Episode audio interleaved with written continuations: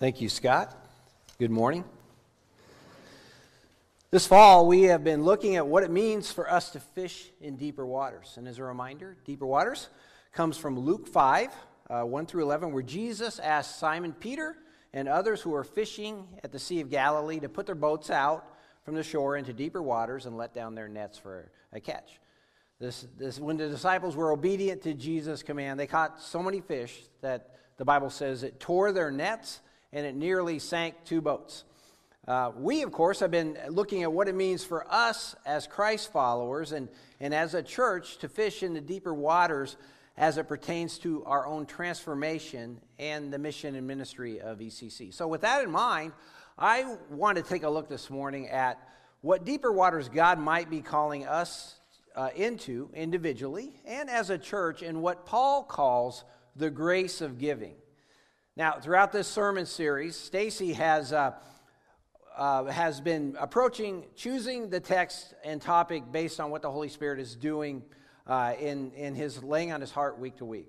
Uh, and he's challenged the rest of us to take the same approach as we preach uh, this fall.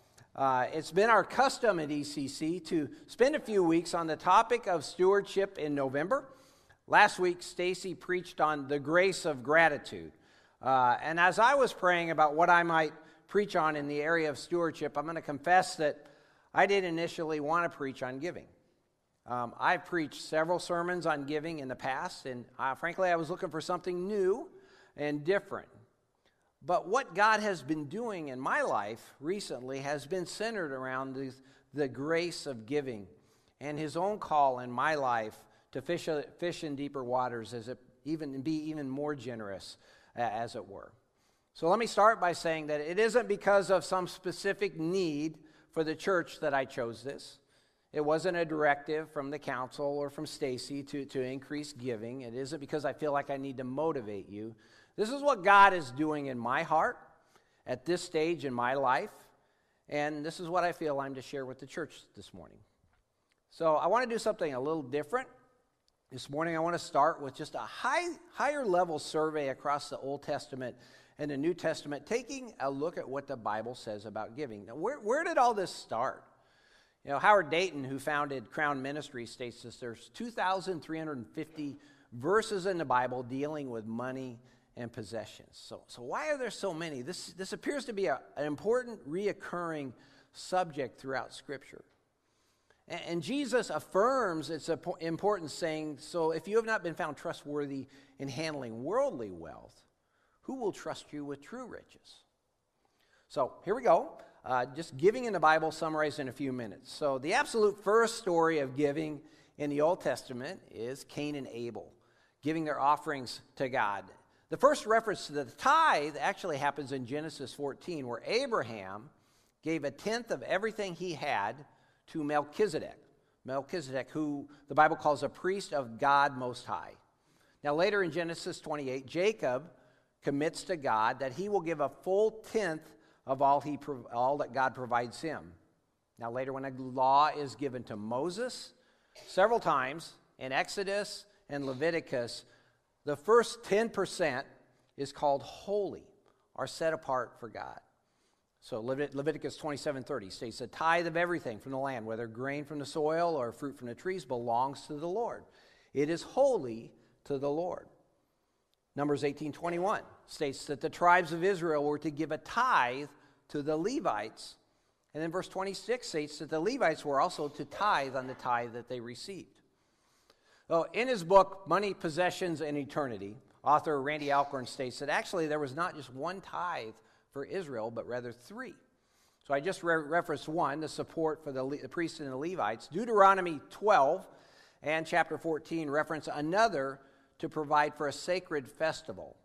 And then Deuteronomy 14 and chapter and also chapter 26 reference a third tithe that supported orphans, widows, and the poor. Now these first tithes were to both the first two tithes were given annually and the third was given every 3 years.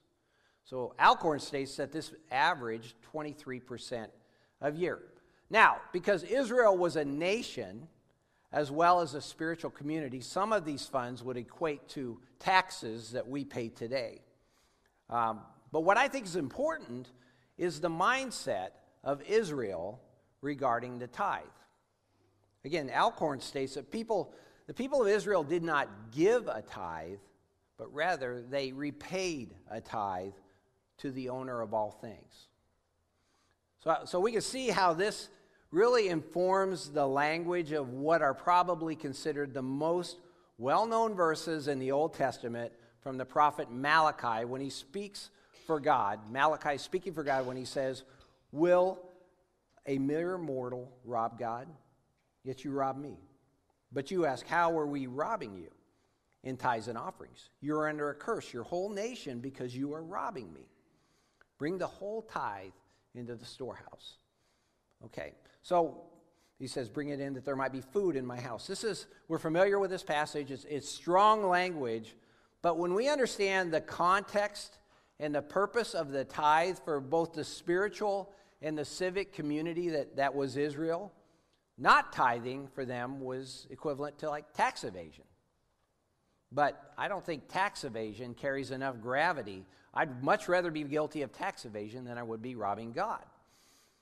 So I'm going to leave that passage in Malachi uh, right there for a moment.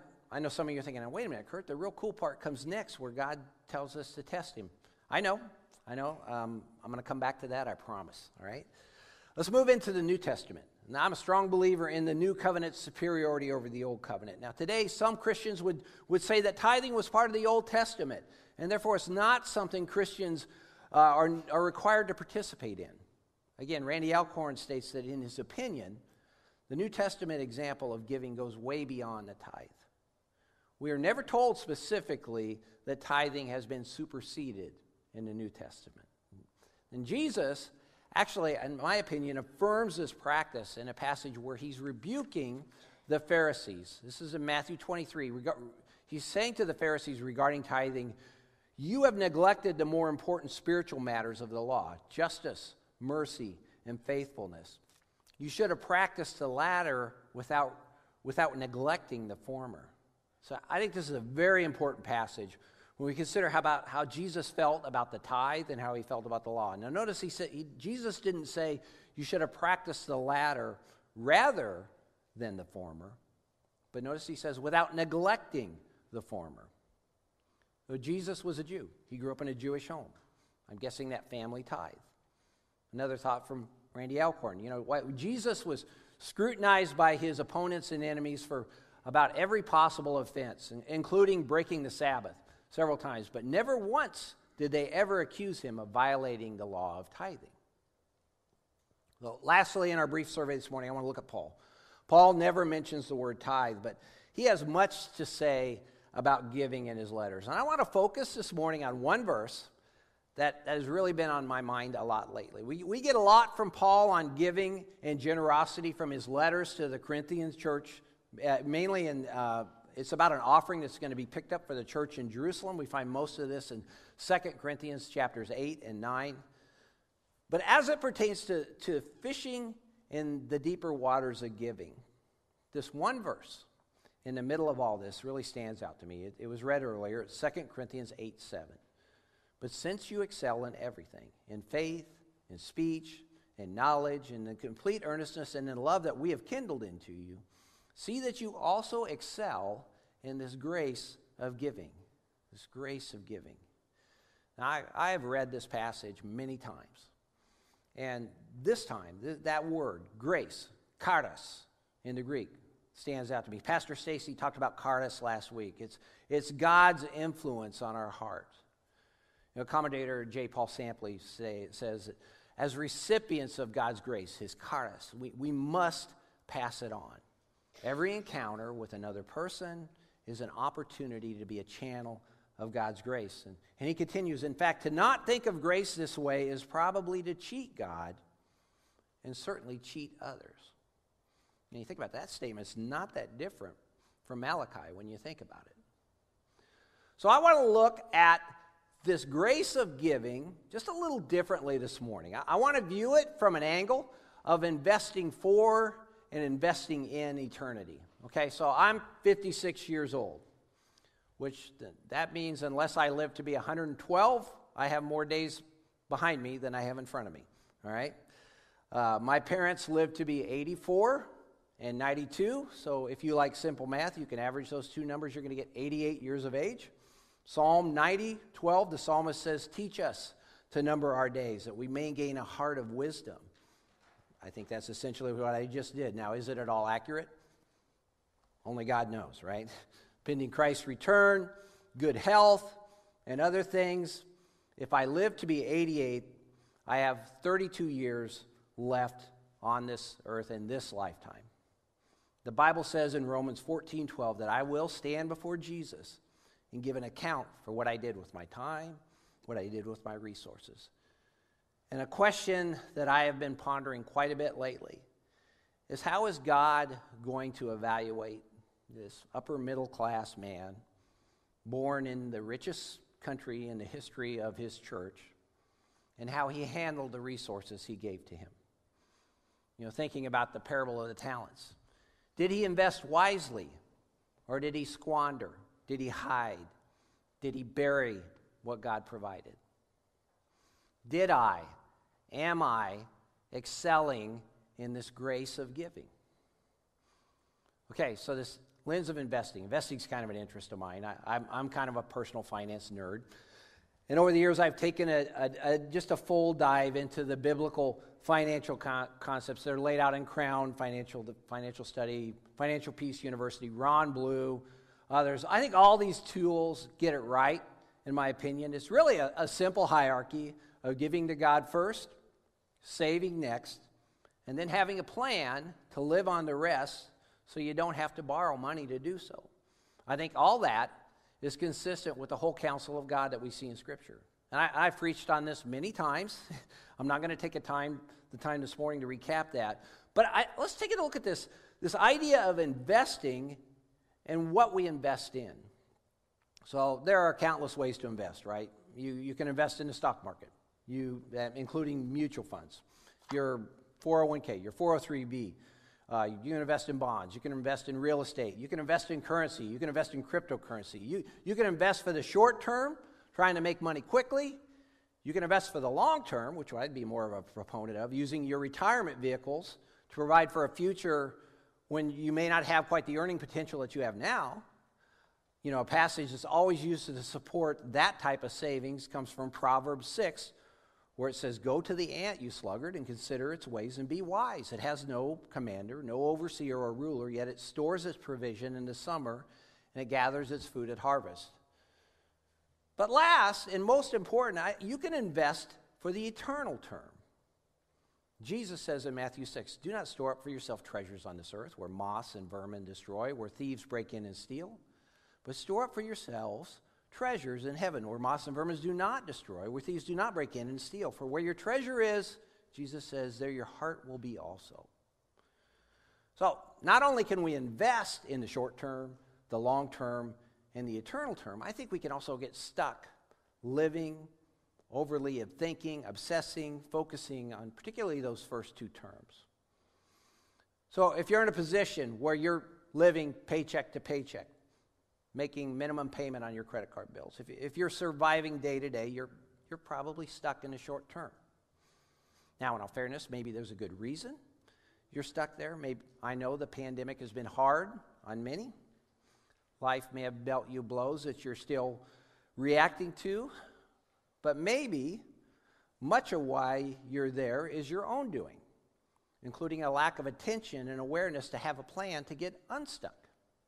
Again, financial peace, crown, fantastic biblical approaches to that. All right? But maybe you're here this morning, and if you're honest with yourself, you're really more stuck and obsessed with the long term. So maybe you're in a position where you, you can save and you're doing it. Perhaps you're fixated on those last 20, 30, 40 years of your life, and you're not going to get caught unprepared. Now, I'm not here to say that focusing on the long term is bad. I'm not saying it's bad, but I have personally been convicted lately that my thoughts and focus at times have been too much on the long term and not enough on the eternal term. See, if we let it, the world will bombard us with about anything. It'll bombard us with fear of not having enough to live out our days. It's easy to get caught up in it, particularly the older we get. So I want to take a look at this act of giving as an investment in eternity. It's the amount that we invest in the eternal term. It's, it's an investment in the kingdom, yes, but, it, but it's also an investment in ourselves when, as part of the kingdom. Because as Jesus said in Matthew 6 that we are literally storing up treasures for yourself in heaven.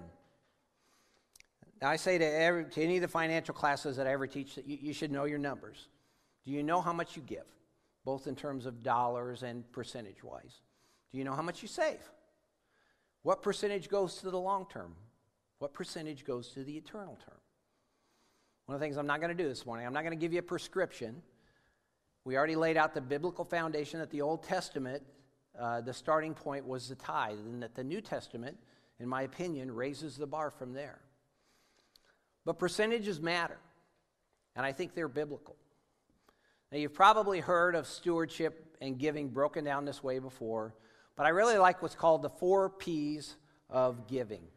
The four P's plan giving, priority giving, percentage giving, and lastly, progressive giving. And, and I want to briefly unpack these four things this morning and show the biblical s- support for this.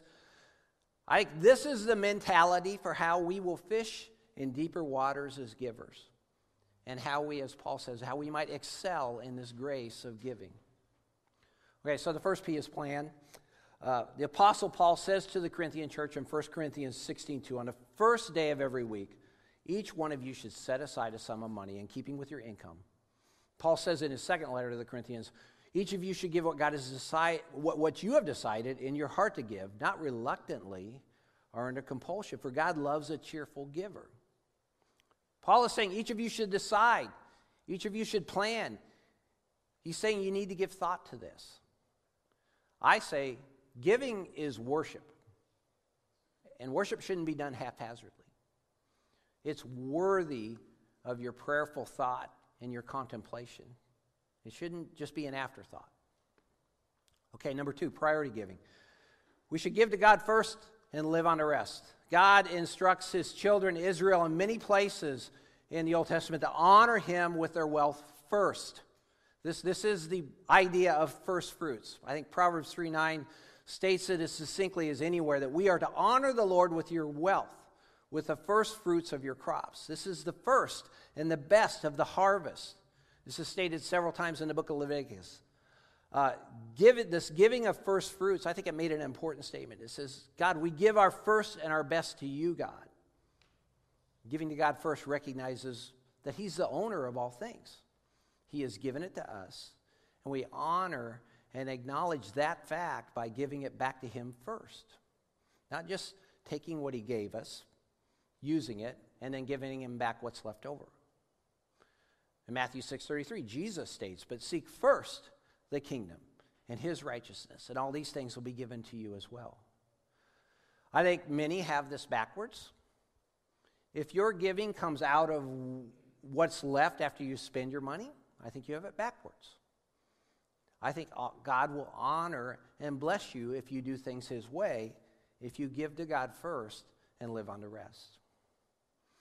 Now, the third P is percentage giving. Believe it or not, God cares about percentages. Percentages matter, numbers matter. I advocate that we should all know what we give. We should know it. It shows intentionality, it shows concern. Frankly, I think it shows affection toward what should be the primary relationship and our lives with Him who is the, the provider of all that we have. So, knowing the percentages as being a good steward, we've already referenced the Old Testament. The tithe was the baseline, and that was the expectation for Israel, and that Jesus, being Jewish, born into a Jewish home, would have understood and honored that. I think the early church in Acts would have carried that foundation with them. But percentage, matter, percentage giving actually mattered to Jesus. And in Luke 21 and Mark 12, Jesus singled out one of the biggest givers when he drew the disciples' attention to a poor widow who put all that she had into the temple treasury. And he stated that she put in more that day than all the rich that he saw giving on that particular day at the temple. Now, did she put in more money? No, not by a long shot. But Jesus said she put in more. Jesus valued percentage over the quantitative amount. He gave that a greater value. So if percentage giving was important to God, it should be important to us. So the question do you know your percentage? If not, simply, I think you should do the math. If you're here this morning, and this is, I want you to hear this. If you're here this morning and you are not yet at the level where you're tithing, there's no condemnation. There's no condemnation. But you can't work to get better if you don't know where you are. You know, when I first started attending ECC back in the 90s, uh, we were in the middle of a building com- campaign that built the facilities that we worship in and enjoy today. And the scriptural funding campaign had a tagline. I think it was on the pink envelopes and it was on bookmarks that said, Not equal giving, but equal sacrifice.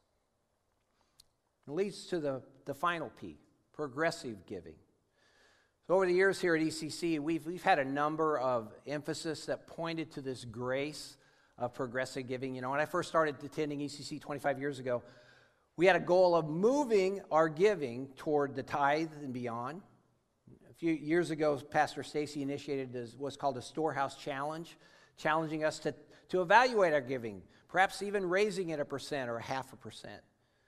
The idea here is that as we grow spiritually, we're not expected to remain the same. We should also grow in this grace of giving. A couple weeks ago, Pastor Stacy quoted Scot McKnight, who defined faith simply as trust over time. Trust over time. See, coming to faith in Jesus is just a start. So as we grow, we, we grow and we trust Him more in every area, all areas, including this grace of giving.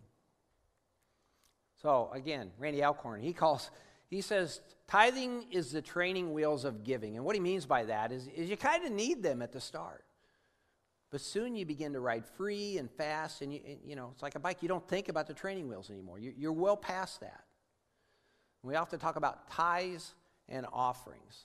Offerings include having the margin in your life to be able to react spontaneously to how God moves around you and, and creates an opportunity for you to be generous.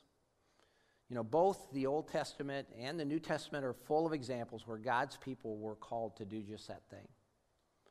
So, one of the things that happens to me every time, every time I preach on stewardship, is as I study the scripture and pray about what God wants me to say to the church, the grace of God and the, the Holy Spirit work in me, and they, it challenges me to reevaluate my own giving and do even more.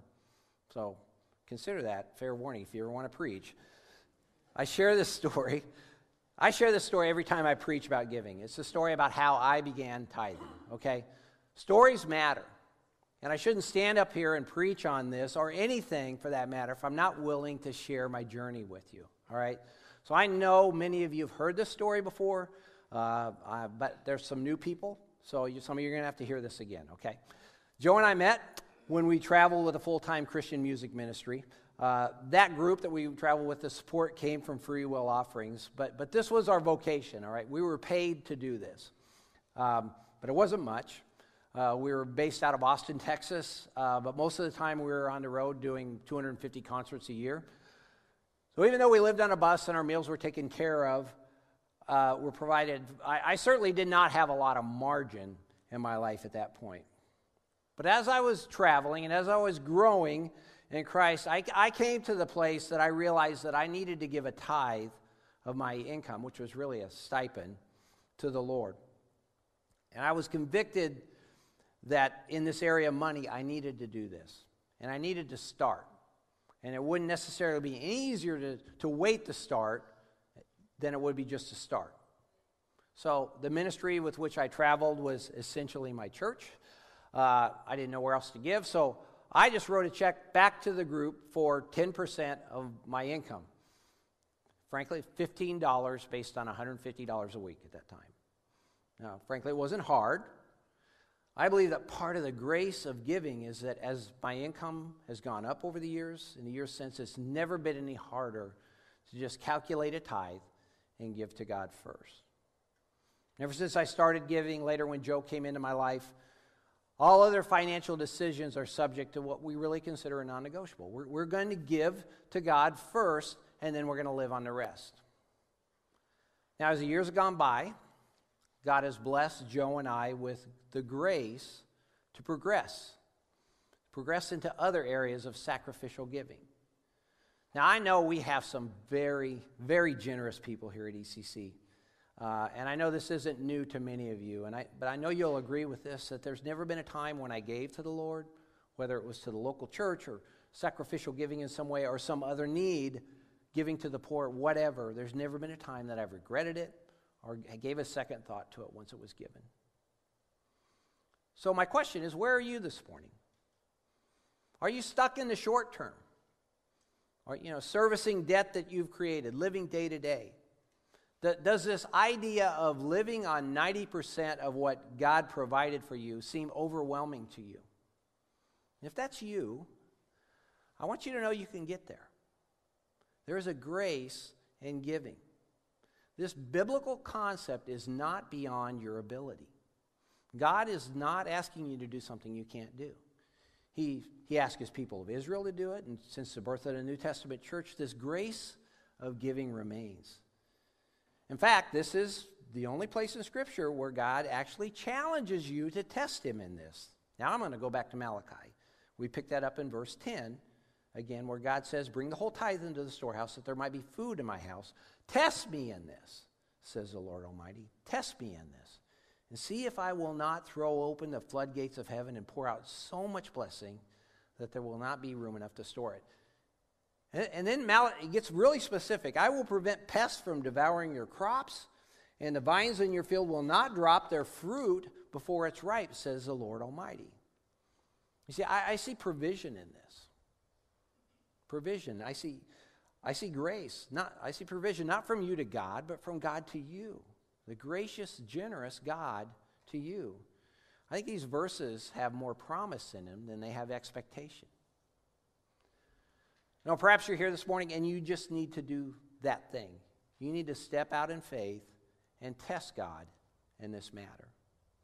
See what fishing in the deeper waters might do to your faith, what it might do to your relationship with Jesus, what it might even do to your finances as you steward over things God's way.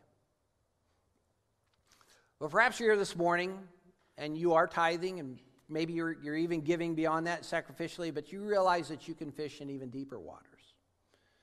Perhaps you realize that more of your time and your energy is focused on the long term than it is on the eternal term. I mean, your finances are in good shape, but if you realize that you are called to give an account before the master, both in terms of the percentages you invest, where you invest them, and the energy you give, maybe things aren't where you think they should be.